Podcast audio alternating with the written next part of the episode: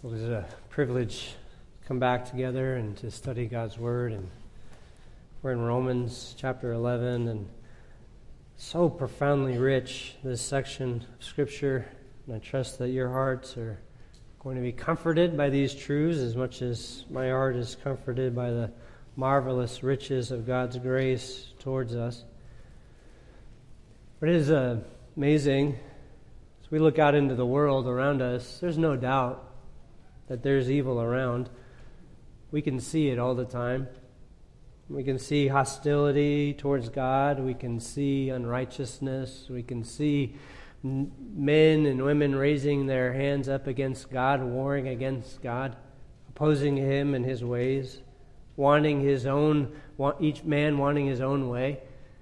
We can see man who is trying to rewrite history without God involved and rewrite societies without God around, recreating gender and family and nations altogether absent of God. And in all of this, we see the wickedness that comes out of the human heart as man lives apart from God and is committed to his own waywardness.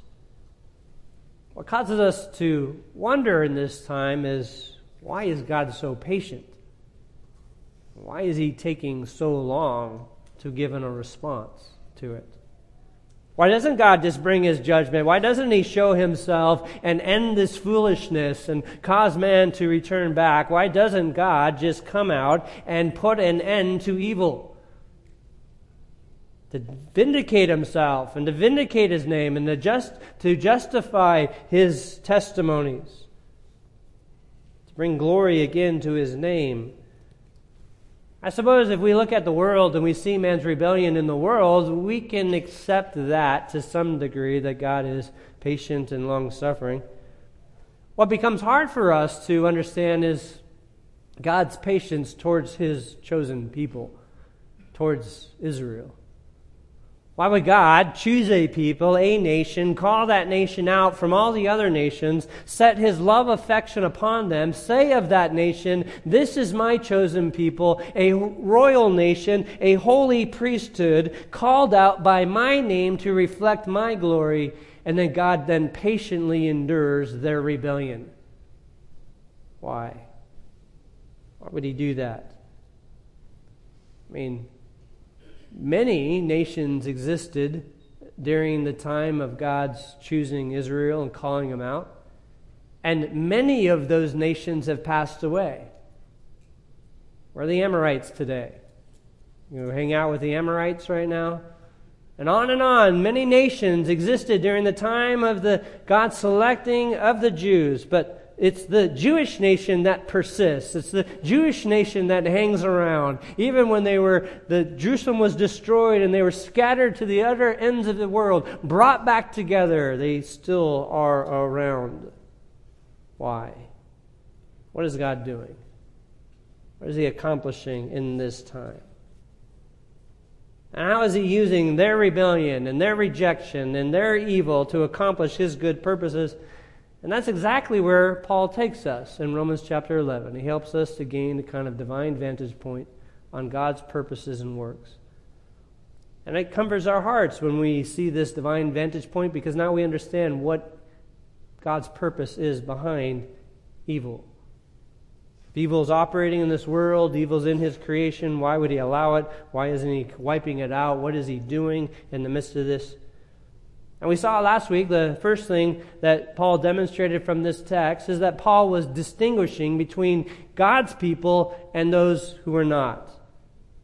As he said in verse 5, those who were chosen according to God's gracious choice. In Romans 11, verse 7, those who were chosen obtained it, the rest, the other group, the rest were hardened.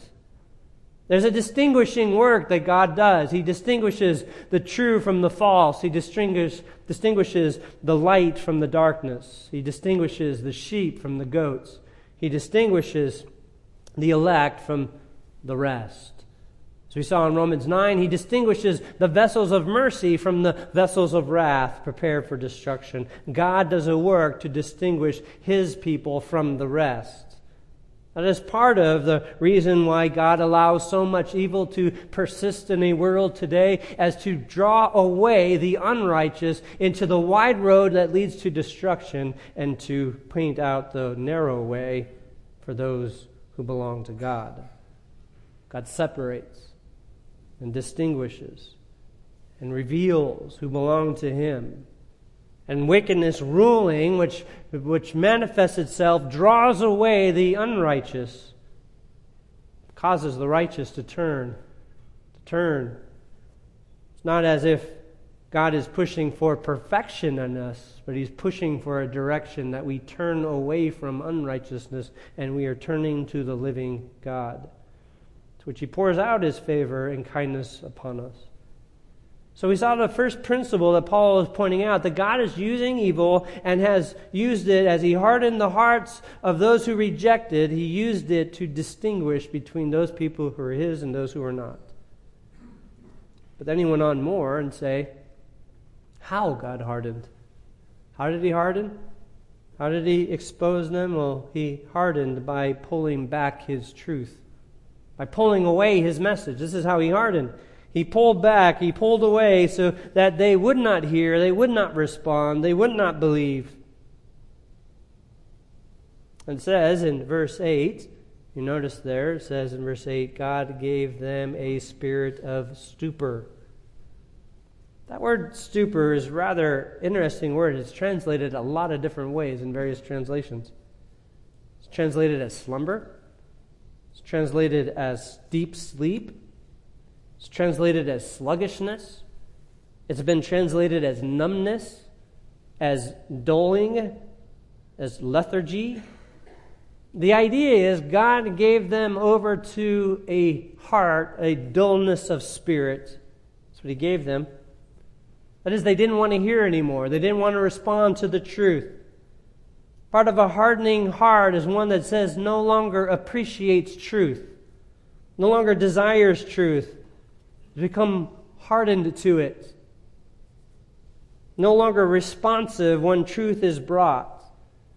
And as we noticed last week in the passage there that Paul was quoting from Isaiah 29, where Isaiah had said that he had hardened Israel by taking away the prophets and the seers. He had taken away the messengers of the word of God. This is how he gave them to a spirit of stupor. He took away from them the truth which is a particularly dangerous place for people to be in this day and age. Because we live in a world, as Ephesians 2 says, controlled by the prince of power of the air. We live in a world where there are, as Paul said to Timothy in 1 Timothy 4 1 through 3, there are doctrines of demons. We live in a day and age where there is active rebellion against God, there's hostility towards God, and there is godless teaching ever before us. And the worst condition that you can be in in the midst of that is apathetic to the truth, having a dullness, an unwillingness to hear. It's a hardness on, of the heart that takes place when one does not want to hear the truth any longer, does not want to come under it, and it's a hardness that leads to utter destruction. The unrighteous are in this state continually. They will not turn, they will not wake up, they will not come out of their slumber, they will not come out of their bewilderment. They will not turn and hear and receive. They suppress it and reject it. Reject. That's what Paul's been laying out from from Romans 1 on. Struggle for us, you and I, is like, as believers, sometimes we feel our heart drift into that state. We know it all too well, where we hungered at one point and we didn't hunger as much at another point. The good news for, good news for us is God restores us. He restores us as we, as we repent. He restores us and renews us and re energizes us as we come back to His truth. But the wicked, the unrepentant, the rest who are hardened, Romans 11:7, will not turn back. That's their present and continual state. They will not come back in repentance. They will not come to a hearing of the truth. They will stubbornly resist and remain dull to any truth because they are hardened towards it. resistant entirely. That's why the Hebrew writer warns in Hebrews 4 7 Today, if you hear his voice, do not harden your heart. The distinguishing element between those who are graciously chosen of God, those who've obtained his rewards, is they respond in sensitivity to the truth.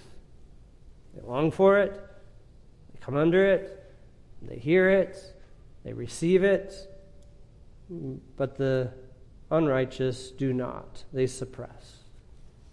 So, how has God brought in then reprobation, hardening? He has brought it by withholding truth or taking it away, turning them over to their own devices. And that's what verse 9 and 10 says. He just turned them over, go do your own thing. And as man went and did his own thing, it set up a snare for him and he fell short. Why did he do this? Well, that's where we pick up in Romans 11. From verse 11 through verse 24, he, Paul explains the whys of all this work. Why would God allow so much hardening? Why would he allow it to go on for so long? Why this resistance? We're going to look at it. There's two parts to this. We'll look at the first part this morning. In verses 11 through verse 15 is the first part. And then from verse 16 to verse 24 is the second part to answer to his question.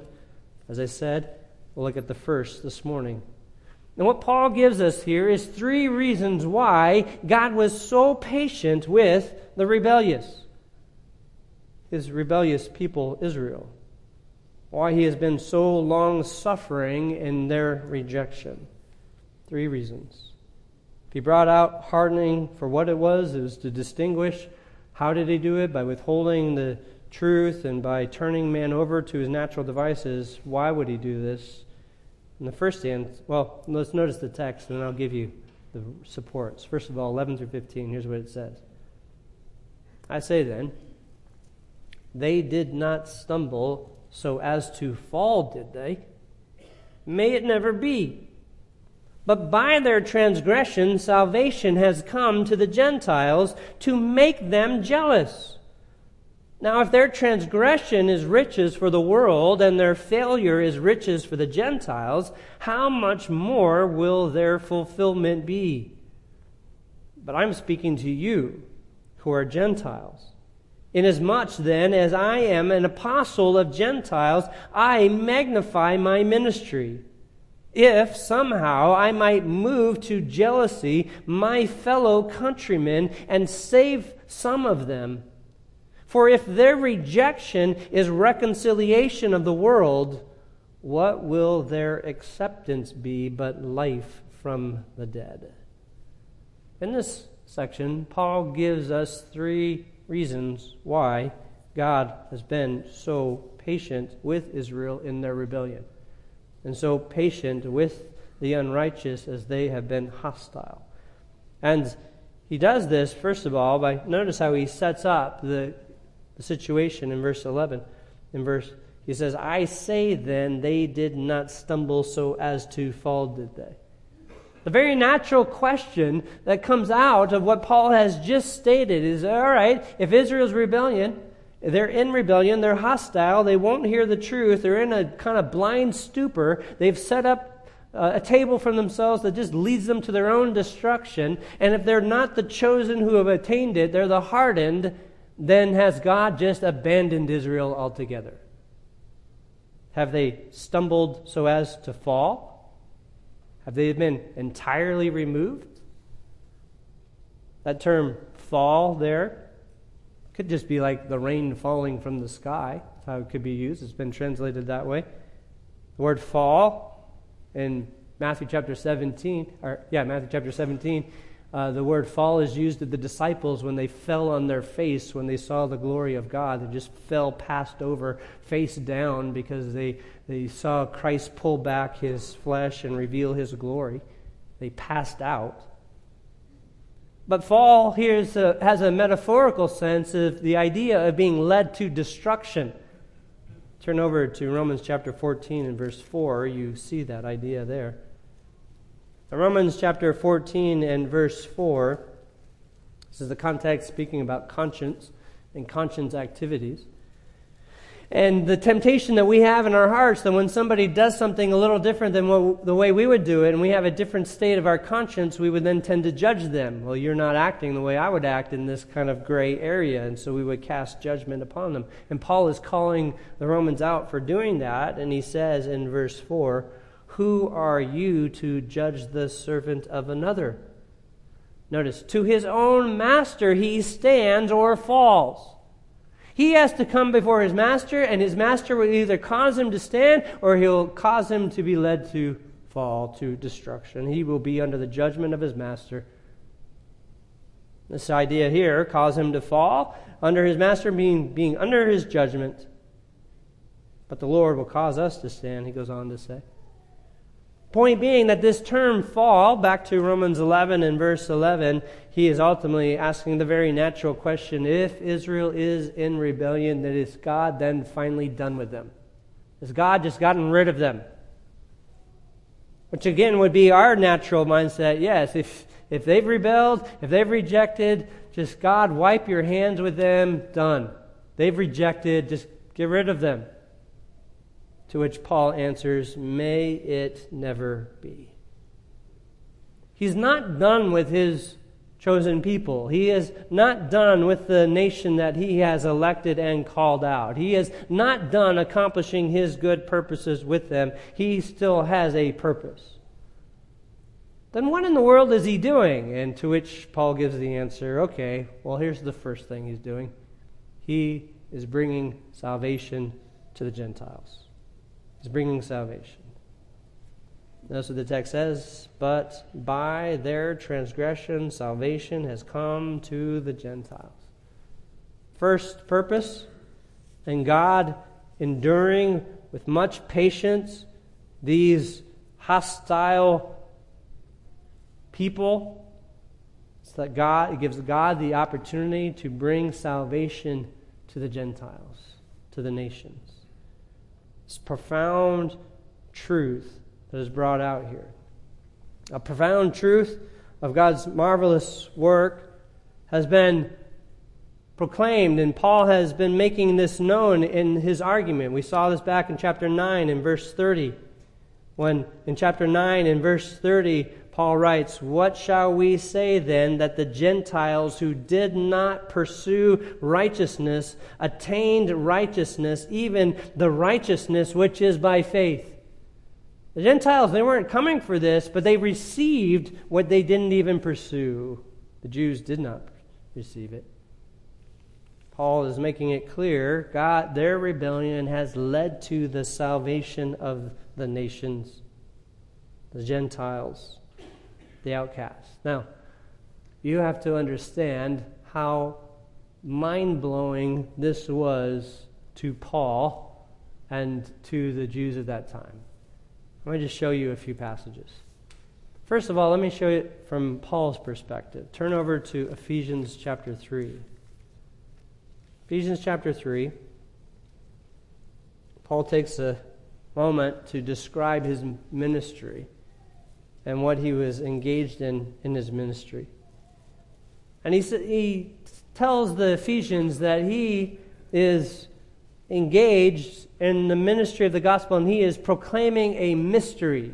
And here he unfolds what that mystery is. Now, understand this as well that as he's writing, he is imprisoned. So he is in chains this is one of the prison epistles, and he is writing while in prison, talking about how excited he is to be part of this ministry while his life is enslaved to be under judgment. Notice how he starts, verse 1.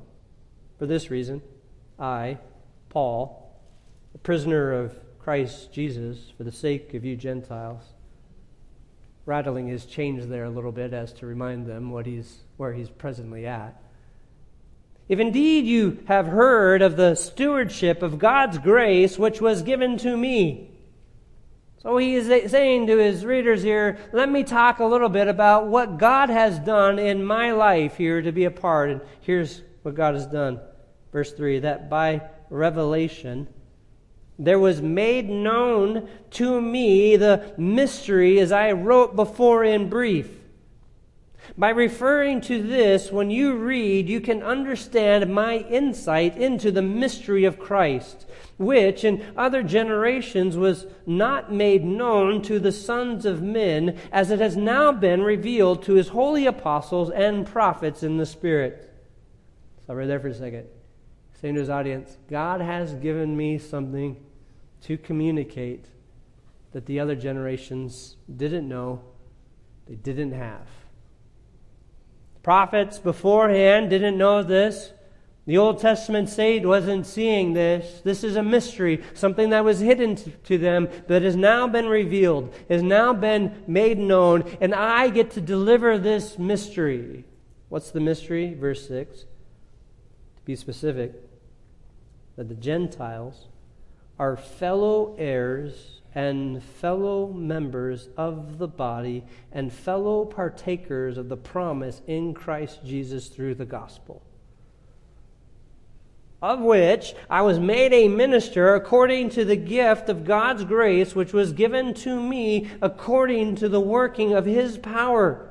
To me, the very least of all saints, this grace was given to preach to the Gentiles the unfathomable riches of Christ and to bring to light what is the administration of the mystery which for ages has been hidden in God who created all things. Now, Paul writes this. This is profoundly rich. He's saying, Here I was, a Jew going about my business as a Jew, studying under Gamaliel, studying the best of the Jewish traditions, a part of the Sanhedrin. I was there uh, among the people of God, ministering with great zeal, even persecuting the church. And then God rescued me and brought me out to go preach the gospel to the nations, that Gentiles would be saved. It is unfathomable to Paul what he has hidden to the Old Testament saints, what it was not made known to them, that Paul now gets to deliver and proclaim and make known. There is salvation brought by God, preached through the gospel to the Gentiles of the unfathomable riches of Christ, that they too can experience the riches of God's grace. This absolutely stunned. Turn over to Acts chapter 28. Let, me show you one of Paul's sermons where this theme comes out. And it overlaps again with our context of Romans 11. Acts chapter 28. Paul is imprisoned. Paul here is in this state. While imprisoned, he is able to receive visitors and when these visitors came in to meet with him, notice Acts chapter 28 and verse 23 and following. This is when they had set a day for Paul, they came to him at his lodging in large numbers. And he was explaining to them by solemnly testifying to them about the kingdom of God and trying to persuade them concerning Jesus from both the law of Moses and from the prophets from morning until evening. So the setting is for all day, Paul has gathered together a large number that came to him, and for the whole day, he is committed to convincing them from the law of Moses to the prophets of Jesus Christ. Verse 24 says, Some were being persuaded by the things spoken but others would not believe. And when they did not agree with one another, they began leaving if, after Paul had spoken one parting word. How did Paul conclude his sermon? To that obstinate group who left in unbelief, he concluded with these words The Holy Spirit rightly spoke through Isaiah the prophet to your fathers, saying, Go to this people and say, You will keep on hearing, but will not understand. And you will keep on seeing, but will not perceive. For the heart of this people has become dull, and their ears, and with their ears they scarcely hear, and they have closed their eyes, Otherwise, they might see with their eyes and hear with their ears and understand with their heart and return, and I would heal them. Again, Paul has stuck to this theme of hardening and has pointed out this is what was taking place in Israel. They were hardening their heart. It wasn't that the truth was being withheld. In fact, this is quite the opposite. The truth was being given to them from the law of Moses, through the prophets, the message about Jesus Christ was being made known to them, and they resisted. And so, again, prophet Isaiah's message is true. This people has become dull. They won't use their eyes to see, they won't use their ears to hear. They have rejected and turned aside, and they leave in rebellion. To which verse 28 concludes Therefore, let it be known to you that this salvation of God has been sent to the Gentiles. They will also listen. You've rejected, so they believed. You rejected, they received. You would not hear, they heard. You would not see, they see. Paul was again stunned that God had called him out, this former Jew who was rebellious to God, that God rescued him and gave him the privilege to do this mystery. And now he's stunned as he's taking the gospel to the Gentiles, and the Gentiles are repenting. Jesus anticipated this. Turn over to Matthew chapter 22. Jesus anticipated exactly this particular work. None of this is by surprise. None of this is plan B. None of this is an accident.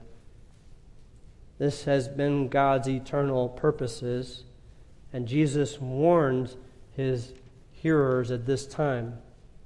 Matthew chapter 22 is the final Passion Week of our Lord. And our Lord is speaking to the multitudes, He's speaking to the crowds, and He's speaking to them in parables as the crowds are flocking in and hearing Him. At the beginning of the week, they loved Him. At the beginning of the week, they cried out, Hosanna in the highest. They, they worshiped him. Within a few days, they were quickly turned and their hearts were obstinate towards him. But right in the middle of that, Matthew chapter 22 records for us a parable that Jesus gives to the crowds to explain to the crowds what is taking place. And notice what he says. Jesus spoke to them again in parables, saying, the kingdom of heaven may be compared to a king who gave a wedding feast for his son. And he sent out his slaves to call those who had been invited to the wedding feast. And they were unwilling to come. And again he sent out other slaves, saying, Tell those who have been invited, Behold, I have prepared my dinner. My oxen and my fattened livestock are all butchered, and everything is ready. Come to the wedding feast. But they paid no attention and went their way, one to his own farm and another to his business. And the rest seized his slaves and mistreated them and killed them. But the king was enraged, and he sent his armies and destroyed those murderers and set their city on fire. Then he said to his slaves, The wedding is ready, but those who were invited were not worthy. Go therefore to the main highways, as many as you, you find there, invite to the wedding feast. Those slaves went out into the streets and gathered together all they found, both evil and good, and the wedding hall was filled with dinner guests This parable. It's the message that Christ gave to the Jews the beginning of the Passion Week because it was about to be fulfilled. Here the king came, invited them to turn, to receive him, to come in. They rejected. They were obstinate, hostile, even, as Jesus indicated, murdered the messengers of the king. So they were rejected. And the king went out into the highways and byways and brought in the others from the outside to come in and to fill out the wedding feast. Why was God so patient? Why was he so slow in expressing his wrath so that he may demonstrate salvation to the nations, that he would bring about to the rest of the world salvation. This has always been, again, God's plan and God's purposes. Nothing thwarted his purposes in Israel's rebellion. Paul understood this as he was ministering. Jesus anticipated this In fact, even Jesus told his disciples to be ready for it in Matthew chapter 17 when the disciples came out of the Mount of Transfiguration. And uh, the disciples figured at this point, let's just build the temple here. I mean, God, we saw the glory of God. We saw Moses. We saw Elijah. Let's just build three temples one for Jesus, one for Elijah, one for Moses. We can set up the kingdom right here. As they were coming down, they were trying to wrap their minds around it. They were asking Jesus about Elijah and what does it mean for Elijah to come. And what she reminded them, Elijah already came, and he was referring to John the Baptist. Basically, Jesus was telling his disciples everything was in place that if they received me, we would set this up right now. But they reject, they're hostile. Even Jesus prayed in Matthew chapter 23 Israel, how I long to gather you together like a hen her chicks. Longed for this restoration, I longed for your repentance, I longed for all of this, but you would not. Back to Romans chapter 11. All of this is to point out this grand theme here is that God has been patient. Romans chapter 11, verse 11 God has been patient to bring salvation to the Gentiles. Their rejection was used by God. But it's more than that. More than just bringing salvation, He actually brought salvation to the Gentiles for another purpose. And notice at the end of verse 11 to make them jealous there was a give and take back and forth. First they rebelled so the, for the Gentile to be saved. Now the Gentiles saved to make the Jewish rebellious, so that the Jews, being jealous, would then turn and repent. And continues on. He wanted to make them jealous. He wanted to provoke them. He wanted to show his love and mercy so as to provoke them. And what a greater way to provoke this particular people who rejoiced that they were the stewards of the Word of God, thought of themselves as the teachers and the guides to the blind, as Romans 2 describes. And viewed themselves as the covenant people and the people of promise and the people of the fathers and anticipated the riches of God's glory. And then, of course, what makes the Jew angry today is that a Jewish rabbi by the name of Jesus would come along and direct his ministers to take the gospel to the nations. That's not for them, it's for us. It should be for us, they would say. It's not for the rest of the world. The rest of the world is worthless. The rest of the world is useless to God. We're his people. And yet, Paul says here, no, salvation has come to the Gentiles to make them jealous, to make Israel jealous. Say like this a church that reflects the ministry of God's grace and mercy is a group of people that God uses to provoke Israel to repentance. One of the downsides of a church that looks more and more like the world. We only think about it in this sense well, if the church looks like a world, no big deal because God's grace is wonderful and He'll cover everything, and so just keep sinning it up because God's grace is just magnified in our sin. Some teachers like to say. Do you not recognize that God's very purpose is to take the church, the redeemed people of God, and use it as an instrument to cause Israel to turn back in repentance. That's what verse 11 says to make them jealous. Listen, a people who've been trained to know righteousness, to delight in righteousness, to desire righteousness, to seek their whole lives and conform it to righteousness, is not provoked by a worldly church. It's provoked by people who have the evidence of God's grace and mercy in their life. Now, we're not standing before the Jews as if we were perfect, as if we kept the law better than they did. No, we stand before them as those who have been redeemed out of the fire, have been transformed, and been now filled with the Spirit, walking in newness of life, delighting in the truth, bearing fruit for God, and they have to look at our life and they can give no other answer than God must be in them.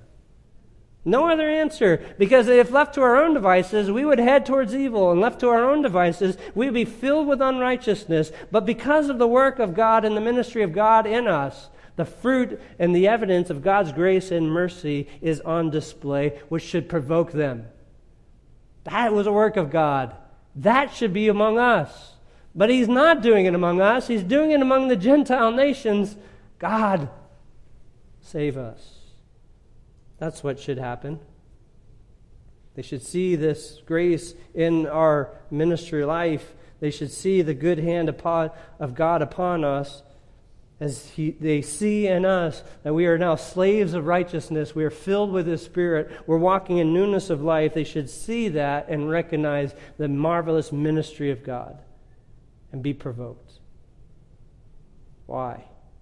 Because there is now a greater work to come. Notice the last reason God will use evil to bring resurrection life. Notice what he says in verse 12 and 15. Verse 12. Now, if their transgression is riches for the world, that is, their transgression brings salvation to us, and their failure is riches for the Gentiles, notice this phrase how much more will their fulfillment be? Saying, God has brought you this, brought us this much grace because of their failure, because of their disobedience, because of their rejection, so much more is to come. What's the so much more? Now Paul goes in and explains. Verse 13 and 14, he, he then reminds the Jews again of his ministry, uh, the Gentiles of his ministry. Notice, but I am speaking to you who are Gentiles. Inasmuch then as I am an apostle of Gentiles, I magnify my ministry. If somehow I might move to jealousy my fellow countrymen and save some of them. Paul stops here and gives his credentials and says to the Jewish audience or the Gentile audience here, listen, I'm an apostle called out by God to do this very work, and I do it, and I do it with great joy because I desire to move them to jealousy. I desire to see them turn and repent. Why? Verse 15. For if their rejection is reconciliation of the world, what will their acceptance be but life from the dead? The profound riches that Paul is anticipating here is this. Their first act of rebellion led to the gospel spread through the world and Gentiles converted throughout the world.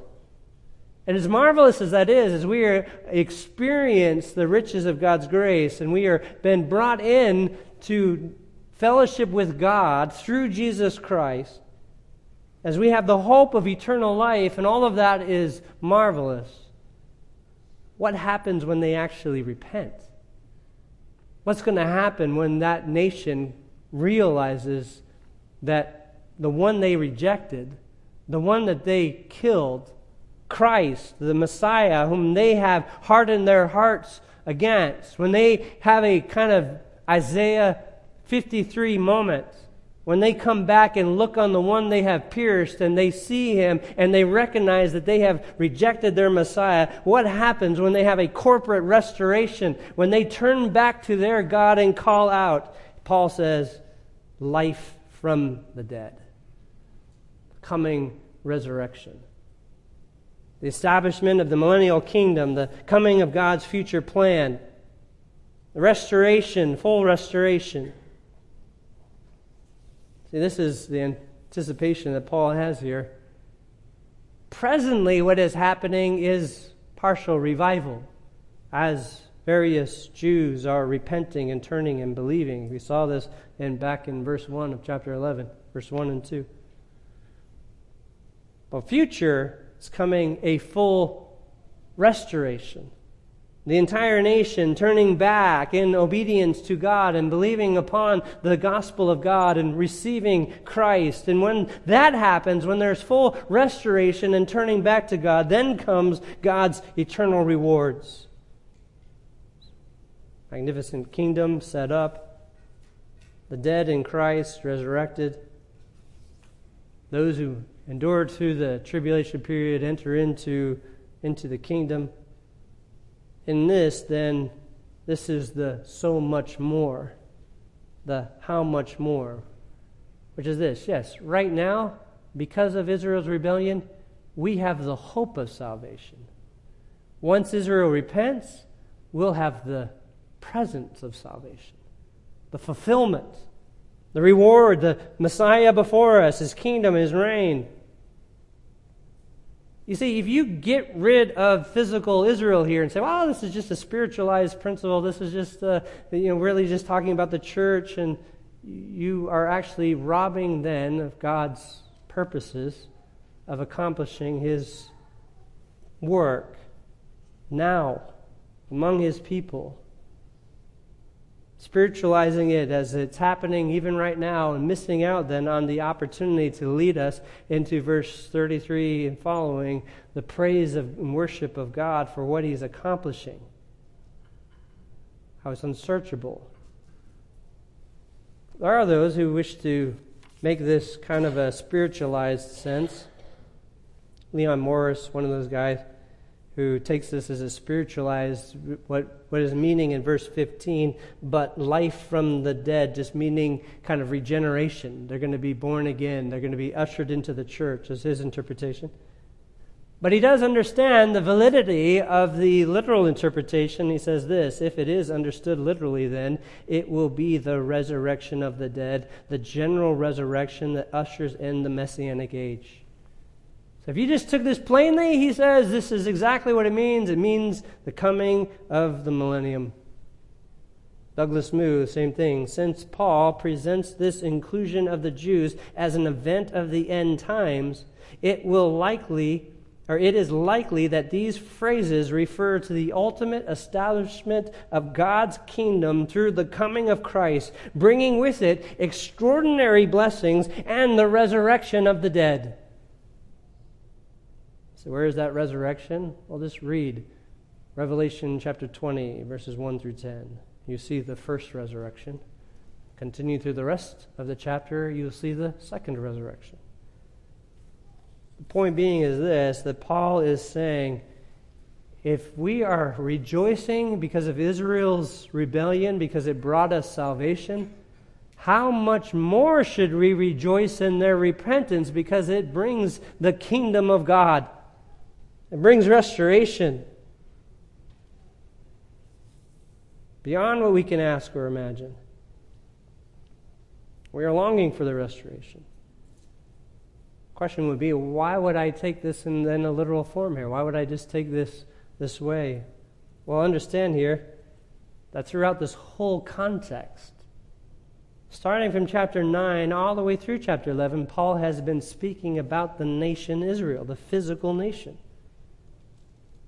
So that contextually it makes sense. He's speaking about the physical nation, not a spiritualized group.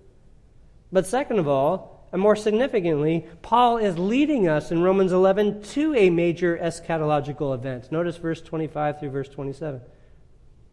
For I do not want you, brethren, to be uninformed of this mystery, so you will not be wise in your own estimation that a partial hardening has happened to Israel until the fullness of the Gentiles has come in. Again, he's now summarizing his whole argument here, and he's saying, look, this has been a temporal, partial hardening that's going to come to an end, and will come to an end when the fullness of the Gentiles has come. And so all Israel will be saved, just as it is written the deliverer will come from Zion, and he will remove ungodliness from Jacob. This is my covenant with them when I take it away. So, from the standpoint of the gospel, they are enemies for your sake. But from the standpoint of God's choice, they are beloved for the sake of the fathers. This Israel, this nation that is in rebellion, has a very central place in God's final redemptive purposes. And when they finally turn, when they are finally restored to God, when that takes place, God starts to reveal all of his eschatological blessings and riches. We long for this. So, why is God patient? Why is he allowing evil to persist? To bring salvation. And as he brings salvation to us, as he pours out his favor and grace upon us, he provokes Israel back to repentance. Eventually, Israel will return back and they will believe. And when they believe, then comes the greater events that we have been anticipating the coming of Christ and his marvelous kingdom. God is at work, accomplishing his good purposes, demonstrating the riches of his glory, so that we will ultimately get to verse 29 For the gifts and the calling of God are irrevocable. God is going to do exactly what he says he's going to do. What more profound demonstration of divine sovereignty than for God to call out a nation to redeem, then that nation to rebel for hundreds of years, for generations upon generations, only for that nation to come to their senses that they have abandoned the truth, turn to their Messiah, see that Messiah, and believe upon God, and God then usher in his eternal work. Oh, the depths, the wisdom, and riches of God. And next week we'll pick up the second half of that and see the story of the wild olive tree and the branches grafted in.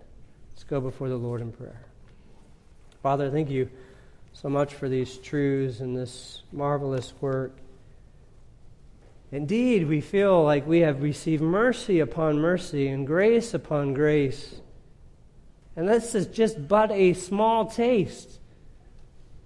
For when our redemption has come, when the day that all the promises are fulfilled and come to light, Oh, what a marvelous day that will be. When all the hope of Christ and the hope of your work, when all the anticipation that has been welling up becomes reality. Indeed, we are waiting for that day when Israel would turn and believe upon you and receive the one that they have rejected and crucified. For at their restoration, our joy will be made known, and your glory will be evidence to all. We are anticipating this marvelous work, and until that time, may we be the kind of ministry that has received the gospel and bears forth the fruit that you produce so as to provoke your people, so as to be a marvelous testimony of your grace and riches. And when we're tempted to lose heart and when we're tempted to be overwhelmed by evil, may we understand that you're accomplishing your good purposes. For we do not know how you're moving and directing in every situation, but we do know there's no wayward molecule in this world. There's no event outside of your good control. That you're accomplishing both individual purposes and grand corporate purposes beyond what we can even begin to grasp. And indeed, as we've learned through this study, you're working in ways well beyond our understanding, and you don't have to give testimony to it. But that you do gives us more opportunity to give you praise for all that you're doing. So move in our midst, to be confident in your word, to proclaim the riches of your truth, to live out gospel message as you've called us to, anticipating the much more, the many more riches that you have set before us that will be ours soon enough. Till that time, Father, increase our faith and grow us so that we would rejoice in this marvelous work. It's in Christ's name we pray. Amen.